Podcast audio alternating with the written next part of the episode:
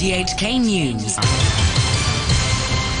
Good afternoon, it's 1 o'clock. I'm Todd Harding. The headlines. An organiser of last night's June 4th candlelight vigil says the huge turnout shows Hong Kong people are worried about their freedoms being eroded. One of the two activists granted refugee status in Germany calls on Berlin to scrap its extradition agreement with the SAR. And there are more scuffles at LegCo over the extradition law amendments bill. An organiser behind last night's June 4th vigil in Victoria Park says the large turnout reflects ongoing concerns about the erosion of freedoms in Hong Kong. Tens of thousands of people turned out for the 30th anniversary of the military crackdown on democracy protesters in Tiananmen Square. Lee Chuk-yan, the secretary of the Alliance in Support of Patriotic Democratic Movements of China, says he expects there'll be a large turnout at Sunday's rally against the government's extradition bill. If Hong Kong become another China city, without the confidence that one country, two system provides for the international investment, then it is really economically very damaging to Hong Kong. So I think people are really worried, and people will want to come out to express that support for withdrawal of the extradition bill. But so far, Carrie Lam has not listened to the people of Hong Kong. It's very disappointing, and we hope that the bigger turnout, very, very, very big turnout, a historical big turnout, will change her mind. Scuffles have broken out after a LegCo panel wrapped up a 20-hour debate on changes to extradition laws. Pro-democracy lawmakers surrounded the Secretary for Security, John Lee, as he left the meeting room, demanding he withdraw the bill and resign. Gary Fan of the Neo-Democrats said they wanted more answers from the minister, as the panel discussion over the past 5 days didn't address their concerns. The government official kept repeating again and again, government lied to take. It's not really answering Legislative Council a genuine question, especially our concern about the fugitive extradition bill will certainly damage the one country, two system principle and our rules of law. So shedding a little bit of my blood and hurting my finger is nothing, but the extradition bill will definitely damage the principle of one country, two system, and the damage being done on our rules of law is irreversible. Mr. Fan says he hurt his hand in the scuffles while a security guard was sent to hospital. Security Secretary John Lee has defended the mainland's legal system. Pro-democracy lawmakers have repeatedly said the public's lack of trust in the legal system across the border is the main reason they oppose the proposed changes to the extradition laws. But during this morning's LegCo meeting, Mr. Lee claimed the judicial independence ranking of the mainland courts is not that bad. He spoke through an interpreter. A statement from the World Economic Forum. It's a listing, a ranking of judicial independence. China has a grading of 4.5. We have other countries behind China. For example, South Africa is 4.4. Spain is 4.1. Thailand is 4.1. Italy is 4. South Korea is 4. This is public information for your reference. It is not my opinion. The survey was conducted amongst 140 countries, and China ranked 45. So if you divide it into thirds, China is ranking in the top third. The ranking Mr. Lee pointed to was a survey of more than 16,000 executives on how they viewed the independence of courts in countries around the world. A Hong Kong activist who's been granted asylum in Germany says Berlin should abolish its extradition agreement with Hong Kong. Ray Wong and fellow activist Alan Lee told German lawmakers about their concerns over Hong Kong's proposal to amend extradition laws, which would allow for fugitives to be sent to places such as the mainland. The two were granted refugee status after escaping rioting charges in Hong Kong over street clashes in Mong Kok in 2016. Speaking at a June 4th forum in Berlin, Mr. Wong said he hoped the international community could pressure Hong Kong to rethink its action.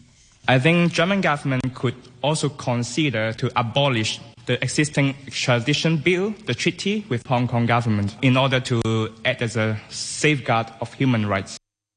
The clinic, which has been caught up in a scandal involving the alleged use of fake or smuggled HPV vaccines, has closed down.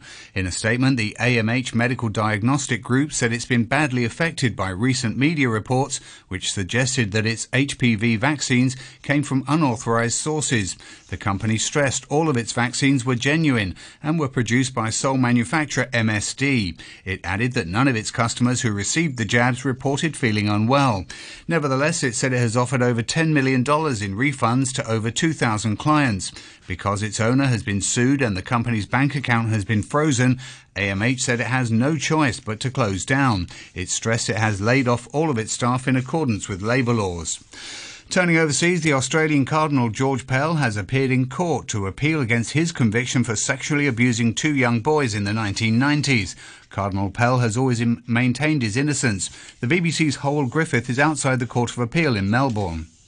George Pell was jailed after a jury found him guilty of abusing two young choir boys during his time as the Archbishop of Melbourne. The former Vatican treasurer has always maintained his innocence and is seeking leave to appeal on three grounds. Two relate to how the trial was run. The third argues that the verdicts were unreasonable, as the jury must have had doubts over his guilt. If a panel of judges agree, his conviction could be overturned and he'd be released from prison. President Trump, who's visiting Britain, has appeared to backtrack on the suggestion that the country's revered National Health Service would have to be part of negotiations on a post-Brexit trade deal. In an interview with the ITV network, he was asked if he saw the issue of the NHS as a deal-breaker. I don't see it being on the table. Somebody asked me a question today, and I say everything's up for negotiation because everything is, but I don't see that being. That's something that I would not consider part of trade. That's not trade. British politicians reacted swiftly to the earlier proposal that the NHS be included in any deal, with the Prime Minister Theresa May saying both sides would have to agree on that. The US National Security Agency has warned people using Microsoft Windows to update their operating systems to prevent their computers from being vulnerable to coordinated cyber attacks. Here's the BBC's Dave Lee. It is unusual for the NSA to take this kind of step, but it appears to have been prompted by concerns that not many users had upgraded their systems in the 2 weeks since Microsoft first warned about the problem.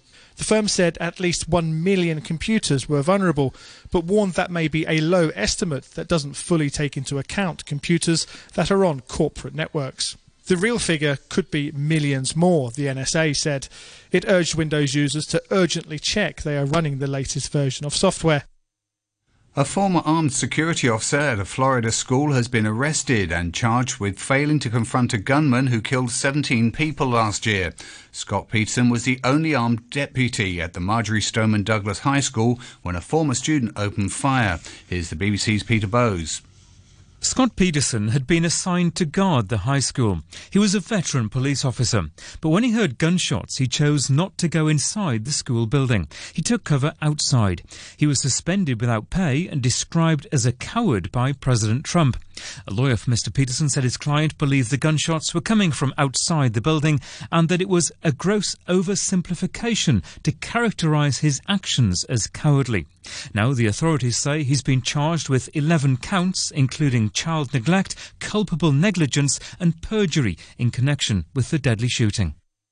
16 countries, including Britain, the US, France and Germany, have agreed a joint statement to mark the anniversary of D-Day, when Allied troops landed on the beaches of Normandy 75 years ago. The D-Day proclamation commits the leaders, including President Trump, to work together to uphold the values of democracy and the rule of law. This report from the BBC's James Robbins. This D-Day proclamation was devised and written in Whitehall partly to bind President Trump into a joint endorsement of international order based on shared rules.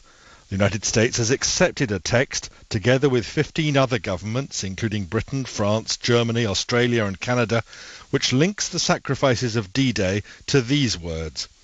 We commit to work constructively as friends and allies to find common ground where we have differences of opinion and to work together to resolve international tensions peacefully. A Dutch teenager who wrote an autobiography about the trauma of being raped has ended her life.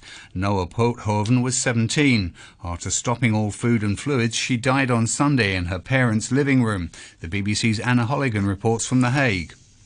At the age of 11, Noa Pothoven was molested at a school party.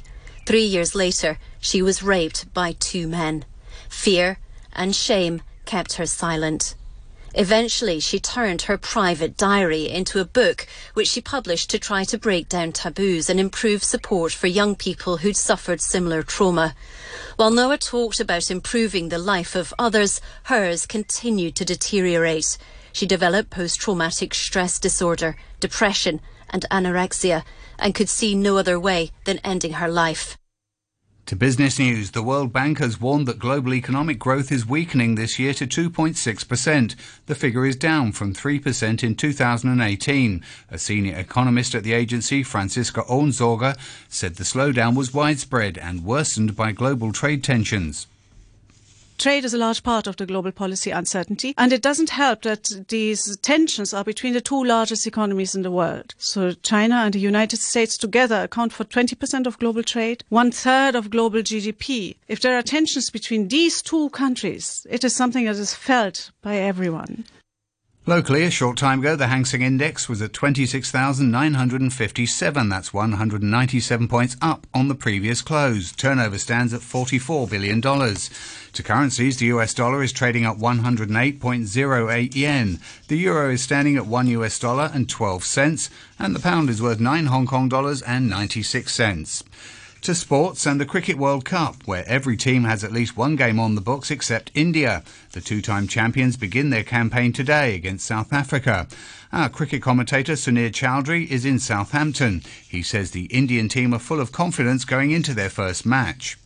Well, the mood is excellent. I'll quote what Captain Virat Kohli said to end that press conference. He remarked that Team India's biggest USP going into the first game is that they have a very calm dressing room, irrespective of the magnitude of the event, and we know that this is a big event. At the same time, Kohli had earlier said that the team was raring to go in the competition, having had to wait for nearly a week since the start of the World Cup.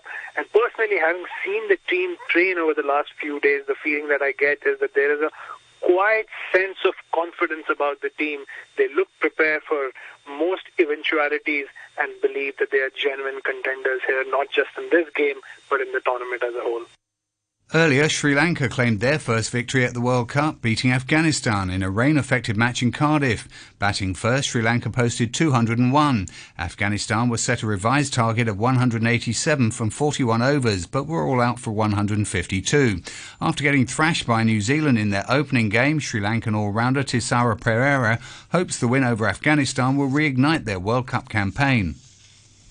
We all know Sri Lankan as a unit and as a person or everything, so we are more than experienced. So I think hope we can do something special this World Cup, because of now we came nice winning path, so we will do our best performance next few games. Next to tennis, Rafael Nadal and Roger Federer will face each other in the semi-finals of the French Open after both came through their quarter-final matches. Federer beat fellow Swiss and three-time Grand Slam champion Stan Wawrinka in four sets. Federer, whose only French Open title came in 2009, came through 7-6, 3-6, 7-6, 6-4 in just over 3.5 hours. Well, I'm very happy to be back in another semi-finals of a Grand Slam. Hasn't happened, in the last year or so. Had some tough losses in fourth rounds or quarters, so from that standpoint, I exceeded my expectations here. And after missing the French for so many years, it's nice to be back in the semis. Defending champion Nadal took less than 2 hours to dispatch fifth seed Kei Nishikori. Nadal, who's seeking a record-extending 12th French Open title and an 18th major in total, won 6-1, 6-1, 6-3. The way that I have been playing have been, being honest, very positive. I have been playing well, solid, winning good matches against tough opponents like today. So I'm happy with that. Of course, after having Roger in front in the semi-finals is an extra thing. We shared the most important moments of our careers together on court, facing each other. So it's another episode of this. I'm happy for that and excited. Now will be a special moment, and let's try to be ready for it. The remaining men's quarterfinal matches take place today. World number one Novak Djokovic plays Alexander Zverev. Number 4 seed Dominic Thiem faces Karen Khachanov. In the women's quarterfinals, defending champion Simona Halep faces American teenager Amanda Anisimova.